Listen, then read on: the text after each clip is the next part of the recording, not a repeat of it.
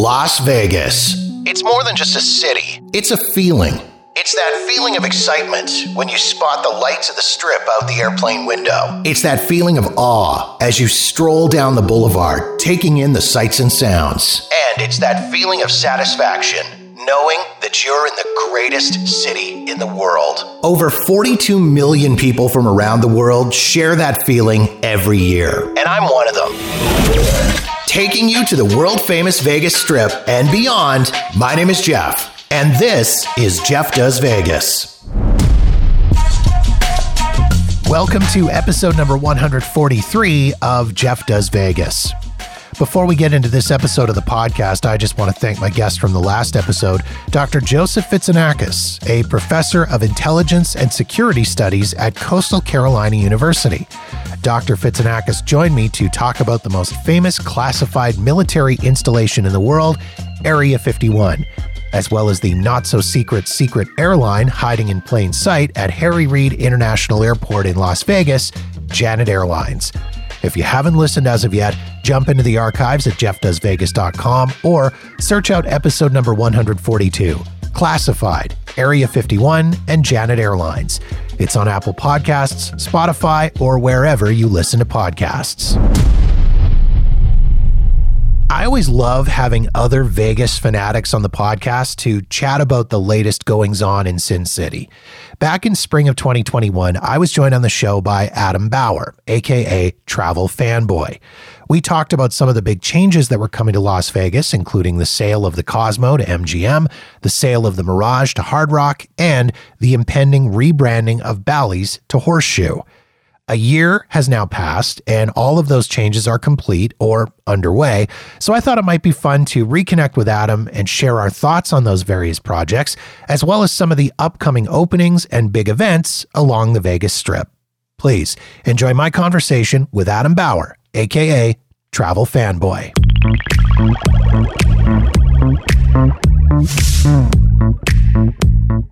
Welcome back to the podcast, my friend. It was this time last year that um, you were here with me, and we were having a conversation, uh, talking about some of the the recently announced changes that were going to be uh, coming to Las Vegas uh, over the next uh, year or so. Here we are in the future now, and uh, I thought it might be fun for us to to get back together and have another discussion about the impact that those changes have had. That's right. There's probably a lot to think about now. It's going through quite a quite a transformation last year or so, two years even. Let's start off with the Cosmopolitan. Um, last year when we spoke, uh, it had the sale had been announced from uh, the, the, over to MGM. Um, nothing had really started as of yet. Uh, flash forward a year later, here we are. The sale is finalized. The transition has begun. On your most recent trip to Vegas, did you notice any differences, any major differences now that MGM is essentially running the property?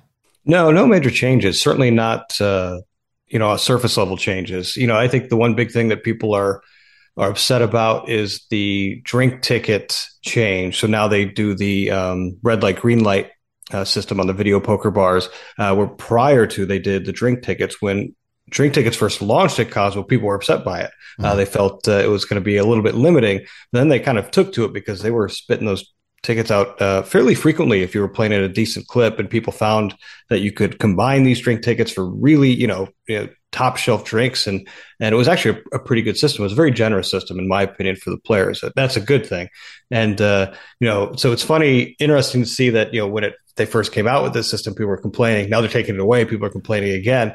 Um, and I was just there, and I think I think employees are still getting kind of used to that specific change. I think every time I asked what the comp policy was, someone had a different answer, and that that's true not just of Cosmo. That's true pretty much anywhere that you go in Las Vegas. Uh, you're going to get different answers based on who you're asking at the particular time. But you know that that's kind of one big change in the community that I follow in Vegas uh, that that people notice. But I didn't find it. Uh, really too limiting. They're still making good drinks there uh, at Chandelier. It's a sexy bar, and uh, you know beyond that, I really didn't notice any changes. You know, they still don't have that rollover yet where the the um, players cards or the players uh, clubs aren't you know it, it's not MGM yet. They're still using identity, mm-hmm. um, and right now there's no chance to you know move points back and forth or kind of change that over so actually when i was at cosmo i didn't even play with my card because i you know i don't know when my next trip is going to be and it just wasn't worth it to me to stand in line and get a new one uh, but you know cosmo's still still kicking and i'm i'm eager to see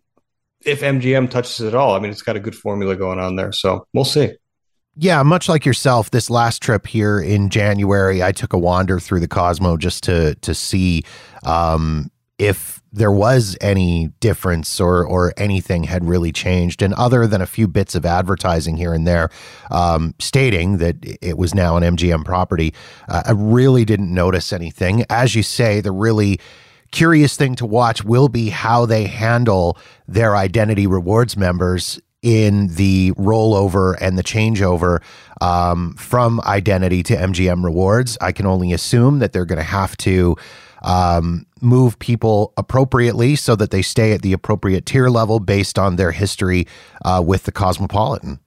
Yeah, and that's a finicky thing, right? Because you want to make sure that you're not upsetting, especially some of those those big players that have been at Cosmo for a long time. To me, it's it's a welcome change because I'm fairly well entrenched in the MGM system, so I like the idea of maybe you know using points at at Cosmo or at least getting rewarded uh, kind of a bit more efficiently for my time that I've spent at Cosmo because I would spend a lot of time there in previous trips, but wasn't building up any you know comps or, or true value there in their program because I was kind of spreading myself a little bit thin. Uh, so that's nice. But I, I, think overall this was a smart move from MGM. It was it was a pricey transaction, but you know they've got in my opinion, the, the rooms there have the best view in Vegas, and MGM's kind of stealing that view back from from Cosmo and Blackrock, uh, you know, over the Bellagio fountains there. So I think it was it was really smart for them to kind of consolidate there. And I know we're going to talk about Mirage in a little bit, and uh, you know, them consolidating those properties, Center Strip was, uh, I think, pretty savvy on their part. Is there anything you think MGM could do to make Cosmo an even better property? You know, I don't know if they have to do anything right now. Like I said, I, I think for a lot of people, it's the the sexiest, coolest casino on the strip. It's not the most luxury, and, and that's fine. They know exactly what they're doing and who they are. I think the big thing is going to be, and this is something that MGM has to really be concentrating on. I actually talked to my buddy Han about this recently. Is especially for their top tier properties, making sure those rooms are in good working order. They're not getting dirty. They're not um, they're, they're not in disrepair because you are starting to see that a little bit. Cosmos, it's getting older. I mean, it looks new on the casino floor, but those those rooms are aging a bit, and so you started to see that a little bit at Bellagio. You started to see that a little bit at Aria, which again is now becoming, you know, not geriatric, but an older property. Um, making sure that those rooms are, are up to date, uh, they're still feeling fresh because you want that experience from check in to casino to match what's going on in the rooms as, as well, especially when you got those really cool balconies too. You don't you want anything to take away from that that full on Cosmo experience. It's a fair point about the state of the rooms. I know when my wife and I stayed at the Cosmo uh, a year ago, um, I mean, it was an amazing experience, and and it wrecked us for every other hotel in Vegas because it, was a beautiful suite and a beautiful property. And I mean, as you say, you can't beat that view off of the terrace at the Cosmo, the Bellagio fountains, and up the Strip. I mean, it, it's gorgeous, but we did notice things in the room that you could tell it just needs a bit of a refresh. It was things like peeling wallpaper and the odd weird little stain on the carpet, and uh, the toilet, the the flapper inside the toilet tank didn't seal properly, so it had a slow leak. And over the course of, um, you know, every couple of hours or so, the toilet would run for five or ten seconds at a time. Not massive problems, but when you're spending the amount of money on a room that it costs to stay at the Cosmo, you want the absolute best experience that you can possibly have. Yeah, no, absolutely. And I noticed that on my last trip to Bellagio too. I was in a, a halfway renovated room where the bathroom wasn't renovated, but the, the main living area was. And I was starting to see that with the bathroom too, where it was just things are getting kind of calcified and you know the caulk is worn out. It's like this is not a true Bellagio experience from start to finish, which I think is a luxury property you want to have. And I think you and I are in the same boat where I'm I'm less forgiving on a property that's more expensive. It's a higher tier level, and so we want to make sure that that MGM, because we like these properties, that they're uh, they're doing right by their customers and making sure, like I said, that experience carries through completely. Speaking of changes within the MGM world, last year when you and I spoke, it was shortly after the announcement that MGM was selling off the Mirage to the Hard Rock folks, which um, was a sale that kind of came out of left field for a lot of people. Mm-hmm. I think a lot of the rumor mill actually had the Cosmopolitan being bought up by Hard Rock, if I'm not mistaken. Um, but regardless, uh, once that sale was announced, uh, I think, as per usual, people fear change. And there was this concern that it's going to be instantly wrecked when Hard Rock takes over this classic Vegas property, the Mirage. And uh, people were worried about construction and people were worried about closures and shutdowns. Um, I had a chance to wander through the Mirage on this last trip and, and see what was going on. And I noticed basically no changes at all as of yet. Yeah, I mean these are big ships you got to turn, right? And there's a there's a lot that goes into land development in Las Vegas, and you don't want to rush it. I'm I'm very eager to see what they do with that casino and with the resort as it stands. I think it's a beautiful resort. There's facets of it that I don't want touched at all. Uh, say like the that little atrium in there. It's just a very it's got that tropical, really cool, welcoming uh, vibe to it. It's a very simple casino to walk around in, which I tend to enjoy as well. Um, and yeah, you're right. There's there's really not much to say about changes that have happened because beyond just changing MGM rewards to Unity at their Players Club, it's you know it's it's steady as she goes for now. The Unity rewards program to me is a, a bit of an interesting beast, and here's why. I kind of hoped or thought that they might try to do something to attract people into the property, being that they are the new kid on the block, so to speak. They're a standalone on the Vegas Strip. I, I was kind of hoping they might try to do something to bring people in, and and here's my my thought process on that. Um, I am a a super low roller with MGM. I hardly gamble there at all, and even with that level, I still get comps at the MGM properties. Um, my last stay at the Mirage back in July, I, I, stayed there for two nights, and both of those nights were uh, were comp nights. I created a Unity Rewards membership. I logged in, I checked the rooms midweek for a basic king room. Those rooms are still topping out at a hundred bucks a night plus. I don't know how I feel about that. yeah, I feel like, you know, as they do that transition too, as we were just talking about with MGM and Cosmo, I think that full transition is it's going to take some time. They are right now, I know, uh, tier matching. So if you have status with MGM or really any of the the local properties in, in Las Vegas, they will tier match you to a relative or um, what they feel is an equal tier within Unity Reward. So for example, I MGM Gold. They matched me to their icon status, which is their second highest status, and on top of that, they gave me hundred dollars in um, resort credit. I ended up not using it. I just naturally wasn't down in that area of the strip anymore you know, and you know, it, it's a great offer though. I've seen people use it. They've gone to a steakhouse, they've gotten some cocktails, uh, what have you.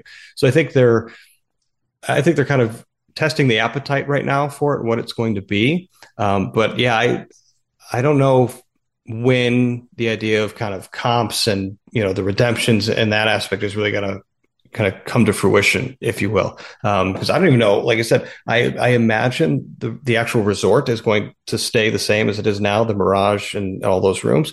And they're just going to add the Guitar Hotel, or are they going to? I have no idea. are they going to tear some of that stuff down? Or are they going to renovate? I, um, I'm, I'm not sure. So, like I said, it's it's confusing and exciting all at the same time.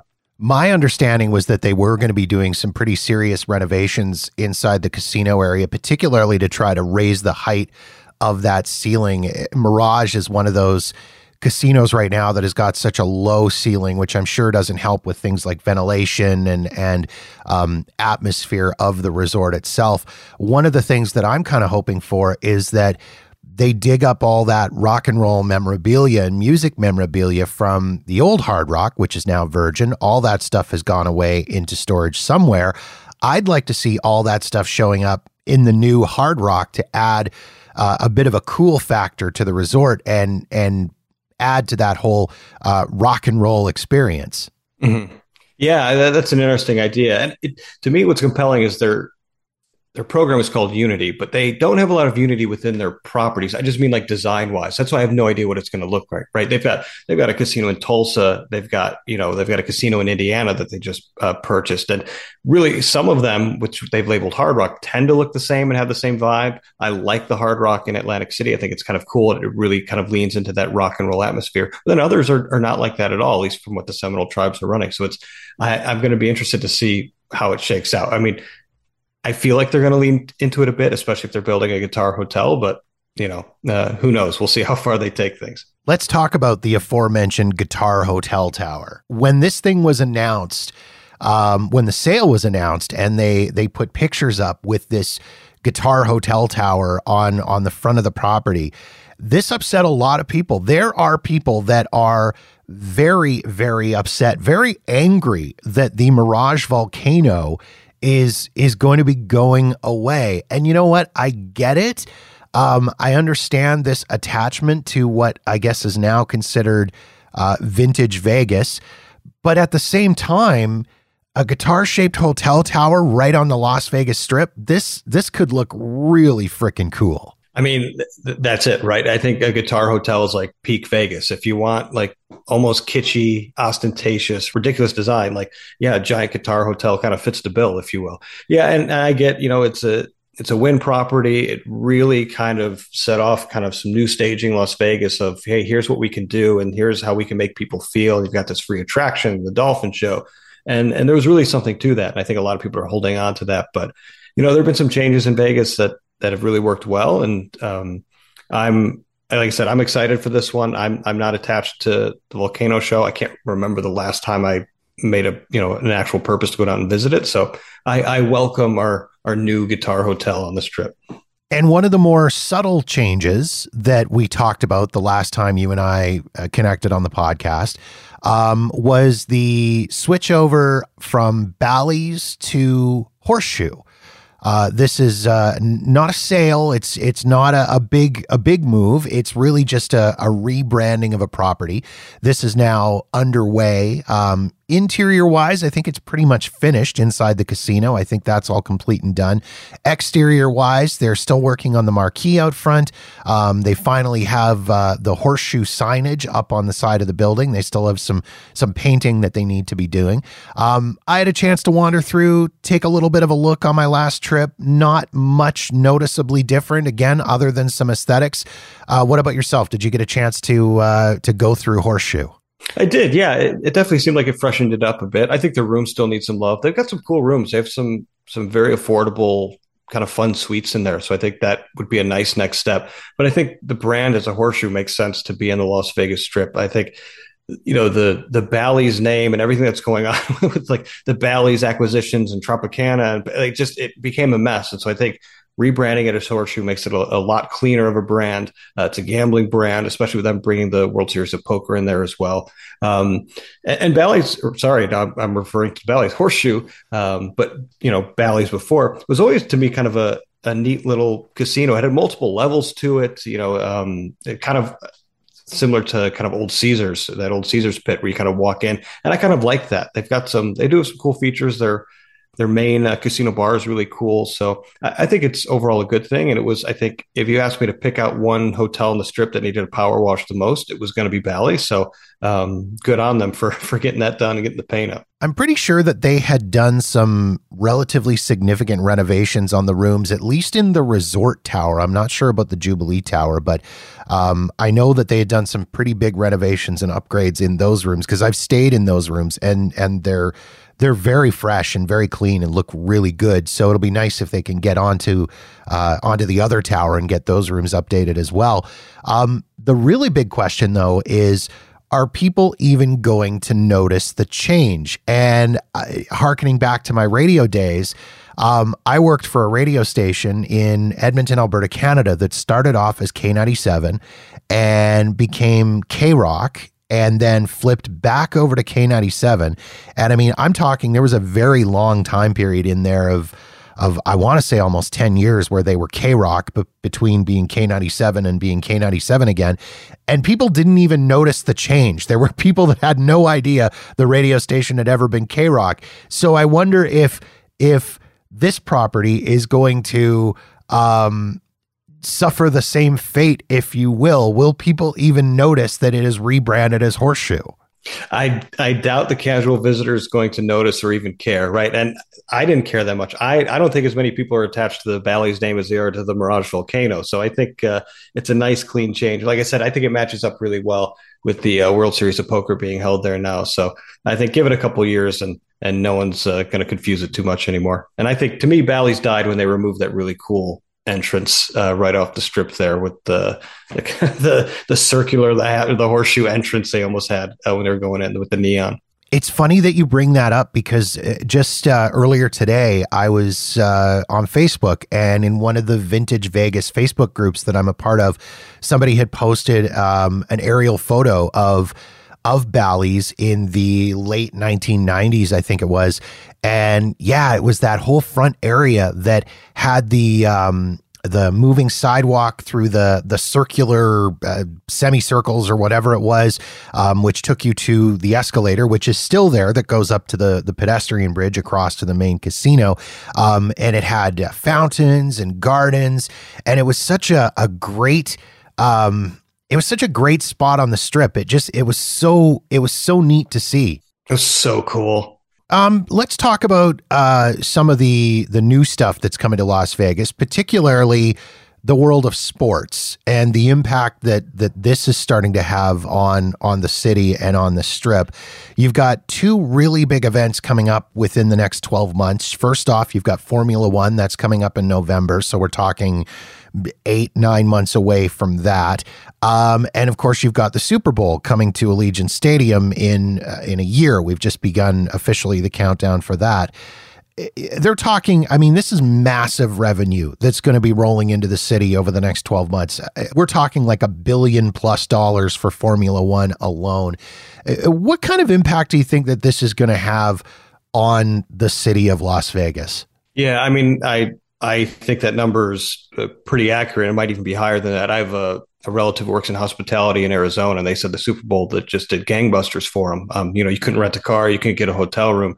Um, they're happy that everybody left. Uh, and so, on that note, I think the locals are going to be a little bit peeved, and some of them really are. I, I was talking to a few on this past trip who are, I think they're they're worried about um, very practical concerns uh, just for their day to day, especially if they're working in the industry, they're trying to get to work on the strip, or God forbid, if they, you know, if they work on the west side of town, but they've got to get across Las Vegas Boulevard to the east side of town somewhere, it's going to be nearly impossible.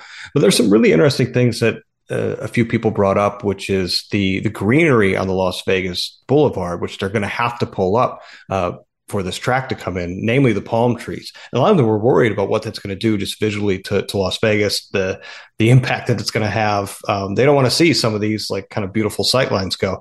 Um, but in terms of economic impact, I, I, think it's great for the city.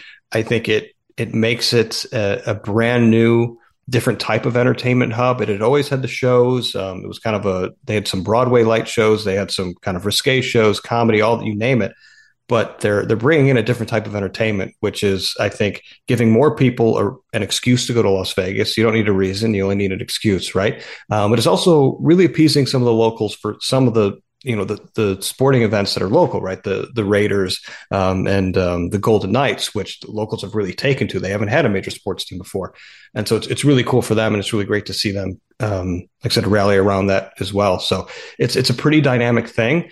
Um, I think F1 is going to be the most disruptive for everything they have to do, but there's still going to be some challenges with the Super Bowl. Um, a lot of people, uh, locals, are worried about parking and just what that's going to do to the area. Um, so that'll be really compelling to watch, especially Formula One. I know you and I are both fans of that. The concerns about the greenery was something that I I really hadn't even thought of until this last trip when I had a chance to to walk along the front of the Bellagio fountains and see how big those trees are along Las Vegas Boulevard, right by the Bellagio fountains, where they are planning on on building a, a huge grandstand. So uh, I'm assuming they're going to have to take those trees out in order to be able to put that grandstand in and and have it function properly. Um, but you're right. This this has got the potential. Formula One has got the potential to be possibly the most disruptive event that the Las Vegas Strip has ever seen. I mean, there have been events that have closed the strip down before, whether it's the Rock and Roll Marathon or New Year's Eve or um, the NFL Draft, things like that. Super Bowl, I'm sure, is going to have some some events that close the strip down. But I mean, this is going to be a complete closure of one of the busiest stretches of road, not just in the United States but in the world, for multiple days on end.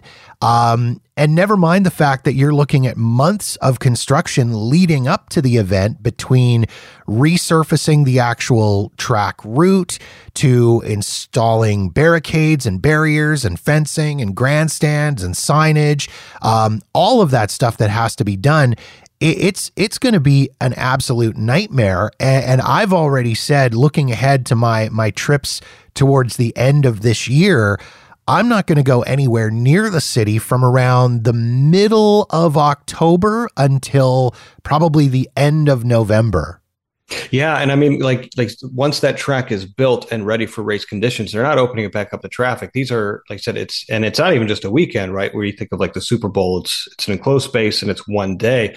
I mean, they have multiple events. You know, even if you're just talking only the Formula One specific race, you've got Thursday, Friday practices, Saturday qualifying, and then Sunday the race. But you have also multiple events that are going on. Uh, you know, different. Um, what do I want to call them? Uh, not circuits, but uh, different types of races that are going on throughout that that four or five day stretch there. So it's uh, yeah, it's going to be quite disruptive there.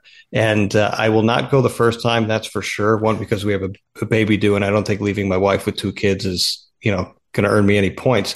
but uh, also, uh, it's just going to be a, a, mess there. It's going to be a fantastic mess. I think it's going to be the most compelling track on the circuit visually. I think Singapore is a really cool looking track as well with the the background of Singapore there.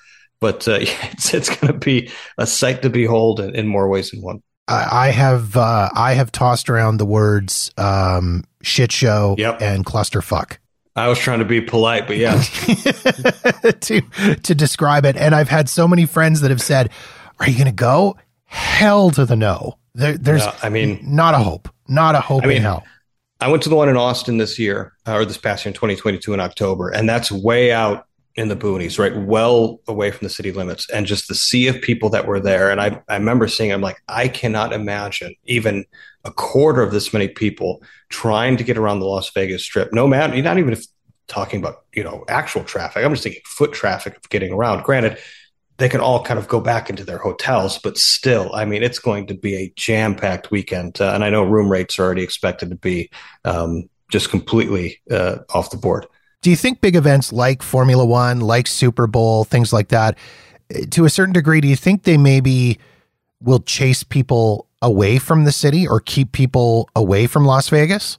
Well, I think what's going to happen is people who maybe would have otherwise gone that weekend just aren't going to go. But I think for spectacles like this, listen, uh, however you want to feel about this, there's more than enough people out there with the money to go those weekends who want to go. And so it's going to be jam packed. So I think it's going to be people like you and me who might otherwise be fans of the, that, but don't want to spend 10 grand on a room who are going to end up staying home. But to me, there's no other city in the country that's more relevant to host a Super Bowl and its accompanying post parties afterwards. I'm sure the the winning team of next year's Super Bowl is going to have an absolute blast, uh, with the exception of the MVP, who might have to skirt off to Disneyland really quick. But other than that, I think uh, I think the the winning teams can be well received in Las Vegas next year. That's for sure. From a a purely selfish standpoint, the question that I have to ask is: Are these events big events, as more and more of them are starting to come to Las Vegas more often, sports or otherwise, are they starting to kill things for the low rollers like you and I? I mean, yeah. I, I used to do seven, eight trips a year to Vegas, and now I, I'm looking at it going, I can't do that many because these these events are driving up the room rates. right. I mean, and it's good for Vegas, but you're right. I mean, and you got you know, before it was just all right. Make sure you're not in town for um, CES and World of Concrete, right? Those big conventions that are going on. But other than that, you're like, you, will be okay. But you're right. Like, what's what major event is happening? What major concert is going on? Or you know, and and sometimes it happens too. We're like, why are roommates in the North End Strip so crazy right now? It's like, oh, there's a convention. Why are roommates around Park MGM nuts? Like, oh, you know, who George Strait is playing, you know, at the at T-Mobile, right? So you got to kind of navigate that now. But as these massive events start coming in, yeah, it's, it's going to be a challenge. And you're right low rollers are, are really taking the hit right now. And, uh, you know, what's good for one might uh, be difficult for the other. Overall, I think it's, it's a boon for the city. I like the people who work there and they deserve uh, a lot of the experiences that they're getting um, and, you know, the increase in jobs uh, and, and a bustling economy. But yeah, it does make it challenging as a visitor. That's for sure. And again, as I say, this is, it's, it's purely from a, a selfish point of view because like yourself, I'm happy to see Vegas back. I've got a lot of friends in the city who work very, very hard and depend on on tourism to be able to do their jobs. And after two years of of lockdowns and restricted travel and and decreased revenue, it's great to see um, visitor volumes back up to almost pre-pandemic levels, and it's great to see the casinos making a billion dollars a month in in gambling revenue. I love seeing that, but at the same time, as a person who used to go to Vegas seven or eight times a year and loves his $35 a night rooms, eh, to not be able to get that is a little bit frustrating. It is. And you know, one thing that I noticed, and we I don't we didn't really plan on talking about this too much, but I think there are some properties that are really struggling to figure out what are we doing here? What are we offering? What should our table limits be? And to me, it's really a lot of the mid tier and even kind of upper lower tier uh, properties that are really struggling to figure out what can we offer, what's going to get people in the door. I think you know the Wynn, Bellagio, Aria, Cosmo. Not much has changed for them in terms of who they think their consumer base is, what table minimums are going to charge. But I, I do see some struggling where it's I for instance, I walked into Flamingo at 10 a.m. on a Friday morning and they were offering $25 craps with nobody playing. And to me, I'm like, guys, this isn't you. Um, I appreciate the effort. Vegas is back, so to speak, but this is going to be empty all day. Uh, maybe you'll get one or two at the night. And, you know, I take a 15 minute walk to Cosmo and they're still offering 15 at that same time. Um, so, yeah, I think uh, as much as we struggle to figure out, okay, what does Vegas look like for me? I think some of these properties are still trying to figure out what are we doing here? What what are we offering? You know, the, the our customers. Are we pricing things appropriate? And they're really trying to figure out where they can go right now because everything's moved up. It's just about how far up can some of these uh, these lower tier properties uh, take advantage of, if you will. And I think that leads to the question of how far can Vegas push before people start to push back. There's lots of complaints floating around. You've seen it on social media. I've seen it on social media. People talking about um, significant increases in costs of hotels and meals and ride share, things like that, or um, increases in resort fees or the addition of parking fees where parking fees never used to be a thing in certain places. Um, we're in such a, a, a delicate balance right now in the economy where things are tight. People are still willing to go out and spend, but how long before Vegas pushes and people say, mm, no, you know what? Too much. I'm done. Mm-hmm. Yeah, and I, I, think that's what everyone's trying to figure out right now, right? And I think a lot of people are still getting back into the swing of things. Really, you know, they've got some still, I hate this phrase, pent up demand, if you will, but I think people are still eager to get out, especially with kind of the work from home economy taking hold. People are more eager to go work somewhere else, right? And so people work from Vegas. Um, people are, like I said, just just more willing to take some of these trips and and you know, this may seem a, a bit unfair or not, but Vegas and, and big corporations are paying more for things as well. So inflation has a, ignored them or they're not um, not feeling the effects of that. Now, whether or not it's fair to say that their margin should always be the same, um, you know, should they give a little bit back to to the customers? That's probably an argument for a different day. Um, and and to some extent, I would say that yeah, there's some of these places, Flamingo, namely, possibly Excalibur, from what I noticed, that really need to kind of rein it in a little bit. Like, hey, you're you're getting out over your skis a bit. I don't think you realize who your customers are, because um, I saw some some quite empty tables for some quite high prices. But uh, yeah, I think things will kind of shake out, um, you know, as as they tend to do. But uh, we'll see. Yeah, I don't feel like people are going to Flamingo for twenty five dollar tables. It was, I mean, it was the weirdest. So I was playing on a shoot to win craps machine. I put this on uh, Twitter actually. It's that's one of those digital craps tables. You, I throw actual dice, but you've got like a little screen in front of you, and everything's computerized. There's just one stick man that's kind of overseeing everything. And the live table next to me really wasn't live. They had dealers there, but no one was playing. It was 25, and he kept trying to get me to play it. I go, listen, you make it 15, I'll play it because that's what the digital table was. It was, our the digital table was full. Uh, and he refused essentially. said, "Hey, listen, man. Like, I, you know, I'm I'm just not going to do it. That's not going to bring me that much more value to play at that table. Like, this is just a gimmick. I'm having fun. I'm not going to be here that long. But um, yeah, it's. Uh, I imagine that the table was empty for a long time, as I said, because I walked to Bellagio soon after that, Cosmo soon after that. Bellagio was 25. Why am I going to play at Flamingo at 25 when I could sit in beautiful Bellagio and play for 25? Unless I'm mm-hmm. really entrenched in Caesars and I need to earn those points. But I mean, come on. Yeah, nobody needs the points that badly. no, seriously. After the break, Adam and I discuss what's to come in the next year or so in Las Vegas, including the opening of a cool new live music venue and a resort that's been over a decade in the making. That's next on Jeff Does Vegas.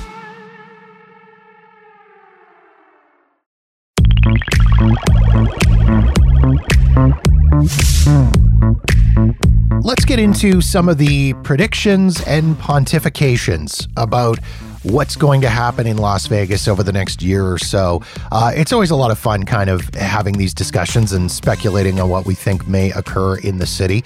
Um, we'll start with a project that has been in the works for uh, um, a very long time. It's going to be the oldest, newest hotel ever, I think. Construction started well over a decade ago. It sat empty for the better part of a decade. Um, considered to be an eyesore by many at the, the north end of the Vegas Strip, the big blue building. People would see it and wonder, what the heck is that?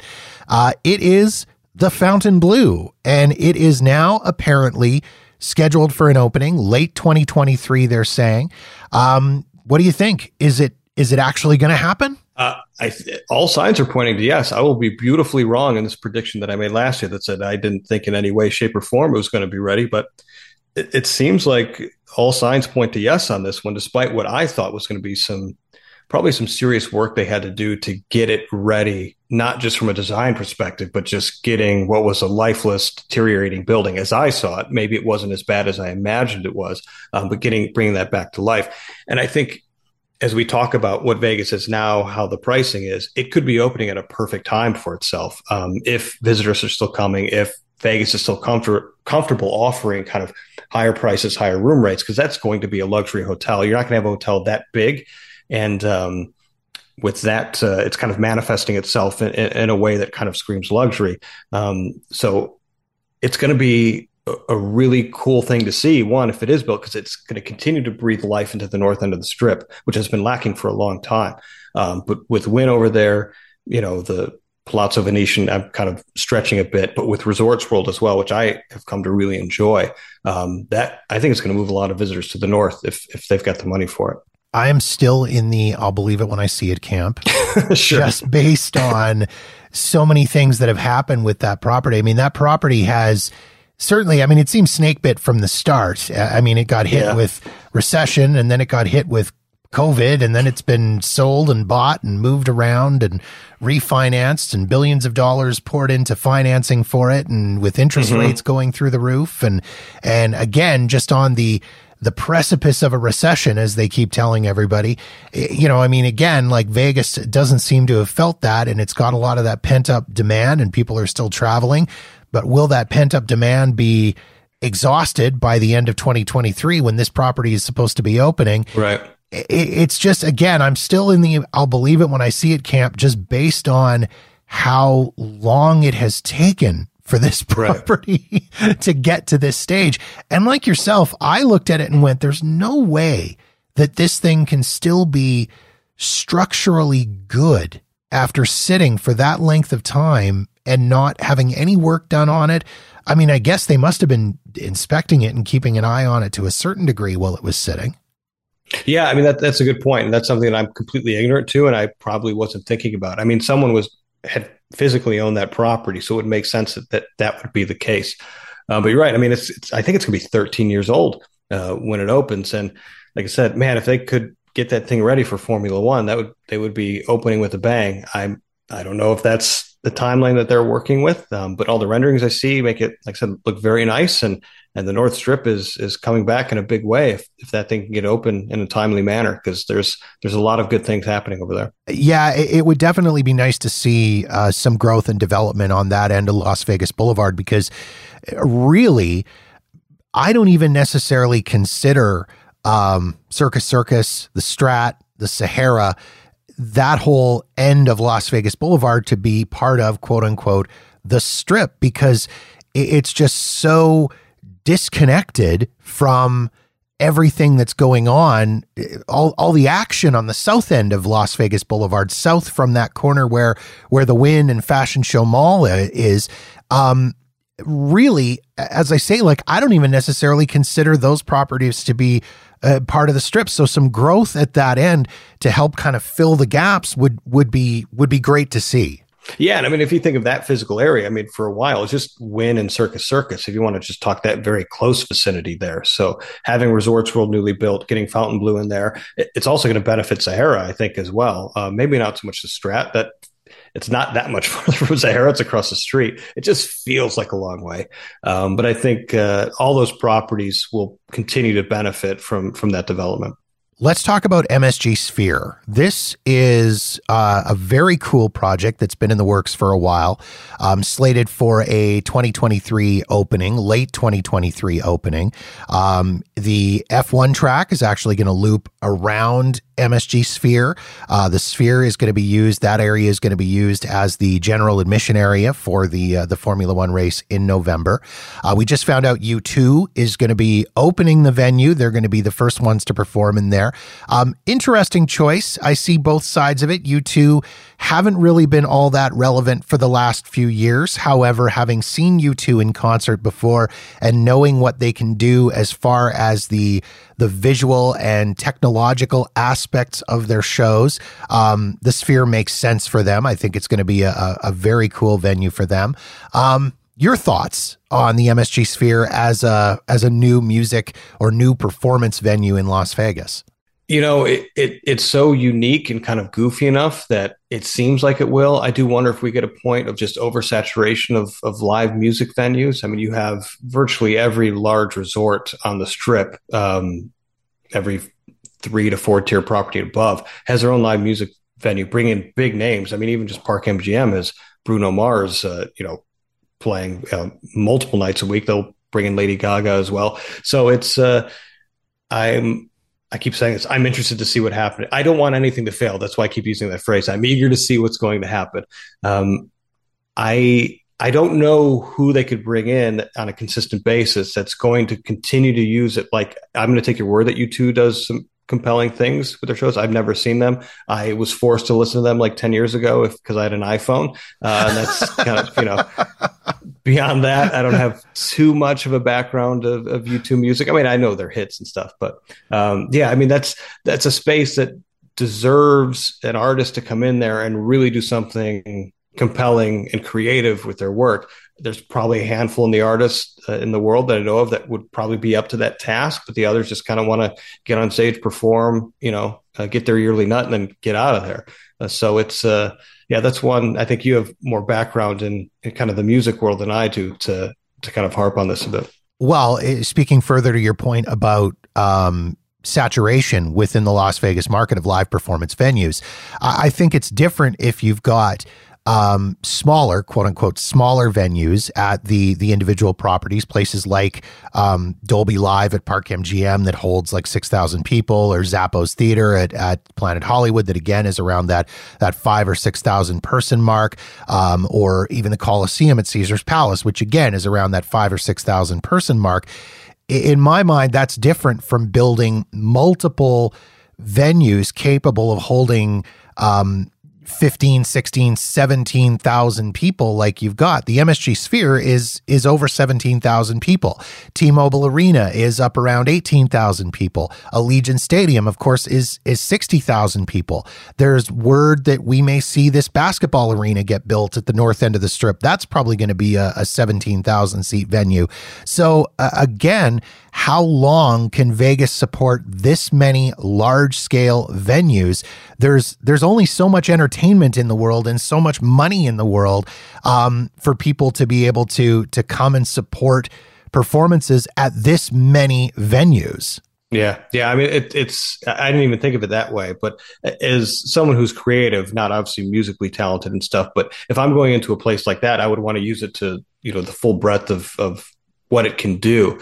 And I would feel a bit almost like how am I even going to use this space in a way that's going to give my fans kind of the show that they deserve? Because I've asked them to come out here, probably pay a high price because it's a it's a unique venue. Um, who's capable of putting on a show like that? You know, I think there's probably electronic artists that that would be up to that task, but they're not going to pull in the, the fifteen thousands. Um, you know, so it's uh, you know, I don't know. It's it's interesting everything that I've read about the MSG Sphere, it, it sounds absolutely amazing. I mean, my understanding is the the um, the LED screens that are going to be inside the venue are going to be the the highest resolution and the the largest indoor LED screen in the world. Um, it, it, there's going to be tens of thousands of speakers inside the venue, so basically every single person sitting there is going to be experiencing um, surround sound. There's only so many artists in the world who are going to be able to utilize this this type of a venue to its fullest extent to be able to create the right type of experience for the audiences that will come and see them. And so again, it is going to be really interesting to see who's able to do it. Yeah, it'd be really cool to see who's up to the task for that. I mean, there there are artists out there that that can do it. And we we could probably, if we had time, sit down write a litany of artists that are popular enough and and creative enough to do something. So it'll be uh, it'll be really cool to follow. Let's talk about food uh, one of my favorite subjects of all time, uh, particularly the rise of food halls and food courts. Yeah. There's been a lot of attention focused on this over the last little while. I've seen articles on um, Eater Vegas and stories in the Las Vegas Review Journal about this. And I noticed it a little bit before COVID and before shutdowns that things were starting to go in this direction. But even more so now, you've got food halls and food courts showing up in every property. I mean, Aria just opened a brand new food court um, downtown. Fremont Hotel just opened a brand new food court as well. Um, the Cosmos got their food hall. Um, Resorts World has their their big food hall or food court, the famous food street eats. Um, Park MGM has Eataly. There's a new one apparently. It's going to be opening at uh, the Durango Resort, being run by Stations. Uh, what are what are your thoughts on the rise of the food hall? I love it. I actually just wrote about it today. I knew we were having this conversation. It'd been on my mind. So like, let me put something out because I need to kind of gather my thoughts on it. But one, I will say I was completely wrong about Eataly at Park MGM. And the main reason I was wrong is because we have an Eataly in Chicago and I live in the Chicagoland area where my wife and I go there as much as we can. We love it. They've got a couple really good restaurants in there. But uh, in Chicago, it's like half the, the top floor is half restaurants, half kind of, you know, um, shopping center, if you will, where you can get, you know, wine and all your Italian accoutrement, if you will, olive oil, all that stuff. And the bottom half is uh, pretty much the same. So I'm like, and I think they started Eataly at Park with that kind of idea where you can come in, do some like almost like faux grocery shopping. You go grab some small bites and leave. I'm like, I don't know if that's going to work, but they seem to have transi- transitioned into kind of a more food hall experience. That's a that term is very fluid. Everyone kind of uses it differently, but um, I like what they've done with at with the Eataly at Park MGM. I think it fits perfectly in there. I actually am welcoming the food hall experience, if you will. I'm not a buffet guy. I know the casinos don't like operating the buffets logistically. It's just not a good time for them. You know, in, in the past, decades prior, it was one of those loss leaders, right? We'll have this buffet, we'll get the people in here, they'll go gamble, whatever. But since then, in the last 15 years or so, they became quite pricey, and it was hard to find a sub $50 buffet, if you will, on the strip. Um, but for me, it's someone who, at times, especially during like lunchtime, as, as a gambler, I like just going in and grabbing a quick bite and then going back out to eat. And better still, with some of these places, like we're not talking about like Sbarro or Nathan's Hot Dogs, which is what you would find at like the Luxor, Excalibur, or you know any of these other places. These were like this is like good food. I, I love the one at Resorts World. Like I think it's called Famous Foods. Um, I had an experience just on this recent trip where I was having some drinks at the bar, playing video poker, got hungry. I mean, it was less than 15 minutes for me to go leave the video poker bar, grab a bite to eat, get back and play a different game. And I ended up getting a hand pay after that. So now I'm really attached to them. Like they got me there quick enough. So my timing was perfect and I hit the hand pay. Um, but that's neither here nor there. But I think for me, it works really well. I ate at Eataly twice for lunch on this, this uh, recent trip. Eataly is a bit pricier than uh, kind of more standard food halls, but they've got a good selection. And I think for gamblers, it's, if you just want to go get something quick and you're not even leaving the casino floor, it's, it's a fantastic option. Eataly stresses me out. I, I don't there's know. A, there's a lot of people in there. it's, a, it's a lot of people. It just feels like a lot of chaos. It's a lot of choice. It's like I don't know if I I want to buy a steak or I want to buy a slice of pizza or a sandwich or a bottle of wine. Well, and all their employees are like walking around. I'm like, I feel like the kitchens for Eataly, like they're not in the same. Like the the kitchen for one restaurant's actually serving another restaurant. Like I feel like they do it on purpose because they're just walking around with Yeah. food everywhere. Yeah. you just got to dodge them. it, it's it stresses me out. I don't know. It's a just a, a high anxiety situation, but I was a big fan of Block 16 at the Cosmo when my wife and I stayed there um, last year. Super handy to have that right downstairs to be able to just hop in the elevator, head downstairs, and grab a quick bite when needs be. There were a couple of nights where we were uh, going out to a show and we didn't really want to go have a, a big sit down meal somewhere or even didn't necessarily have the time.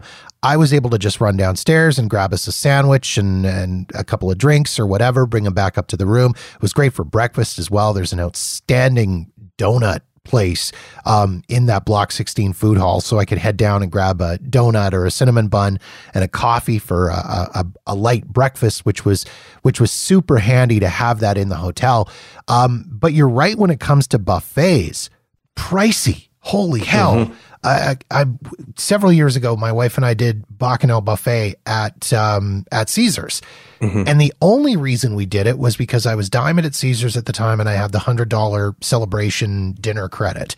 Yeah. and so at that time, Bacchanal buffet was like fifty bucks a person. So I was only out a few bucks, basically the tip and a bit of extra cash. Right. But now Bacchanal's what eighty five bucks a person for dinner yeah. Yeah. That's insanity to me. I, I would much rather go to um, a nice steakhouse or uh, a, a, high end restaurant and spend $85 a person on a meal there than 85 bucks a person at a buffet where everything is, is basically mass produced and I, no, it's it's just the quality is not there. It's not eighty five dollars per person uh, value in my mind, Eh, but it, it's it's been interesting to see the shift away from those buffets and the closure of the buffets at so many properties, and so few properties reopening their buffets and keeping them operating. No, and I think they're they're keen to just get some some vendors in there and let these vendors kind of uh, handle all the you know the the day to day of those things. And like I said, for for me, who likes to find a cheap way to stay at luxury hotels, that was one of the big arguments or kind of my big complaints at some luxury hotels that they do not have any fast casual dining at some of these hotels. Bellagio has one. It's called like Quick Bites or something. It's way in the corner and it's inconvenient and it's quite frankly not very good. It's what you would think a standard food court meal would be. And I think that's the counter argument I've been hearing a lot lately is I've got a food court at home or my mall has a food court. Completely fair point.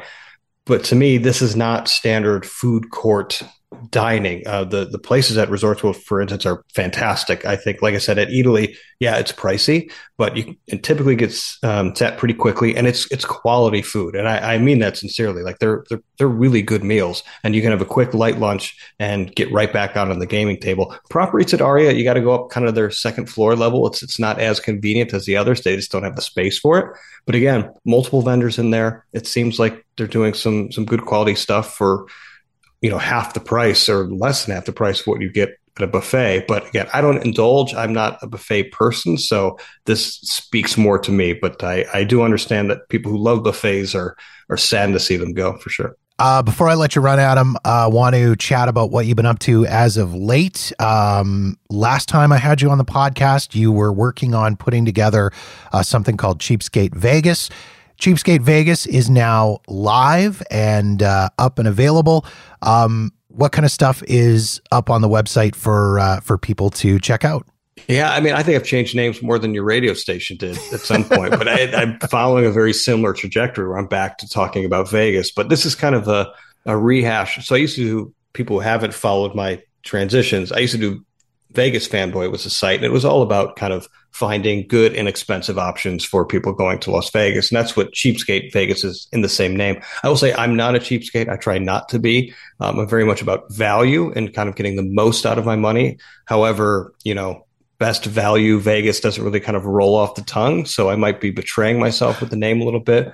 Um, only a handful of, of articles on the site right now where I'm still kind of building it up, but a lot of it's going to be about how can you have really cool experiences, um, even luxury experiences uh, with, with not a lot of money, kind of helping people navigate that, whether it's through like credit card reward programs, tier status matching, kind of those kinds of things, or it's just finding some really good, inexpensive options that still exist. I think you brought up at the beginning of the show, where it feels like the nickel and diming has taken hold, and, and that's very true in certain aspects.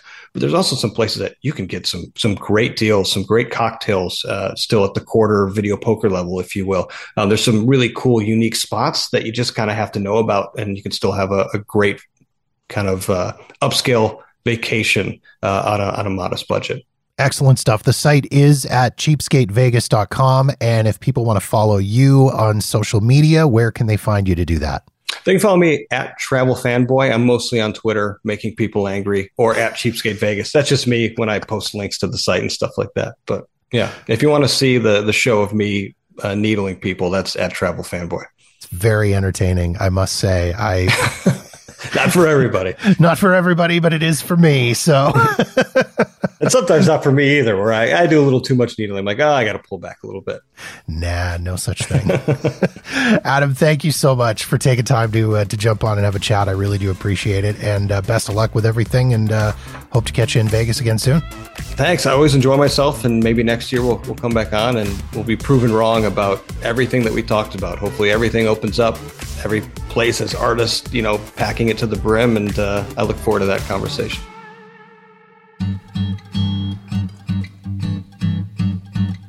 And that wraps up another episode of Jeff Does Vegas. If you've got feedback on this episode of the show, or any other episode for that matter, or you've got suggestions and ideas for topics you'd like me to cover on the podcast, please feel free to reach out to me via Facebook, Twitter, or Instagram at Jeff Does Vegas. Or drop me an email directly at jeff at jeffdoesvegas.com. In the meantime, thank you so much for checking out the show. Be sure to follow us wherever you get your podcasts so you'll know the moment new episodes are available. And don't forget to visit jeffdoesvegas.com for past episodes and show notes. My name is Jeff, and this has been Jeff Does Vegas, a Walker New Media production.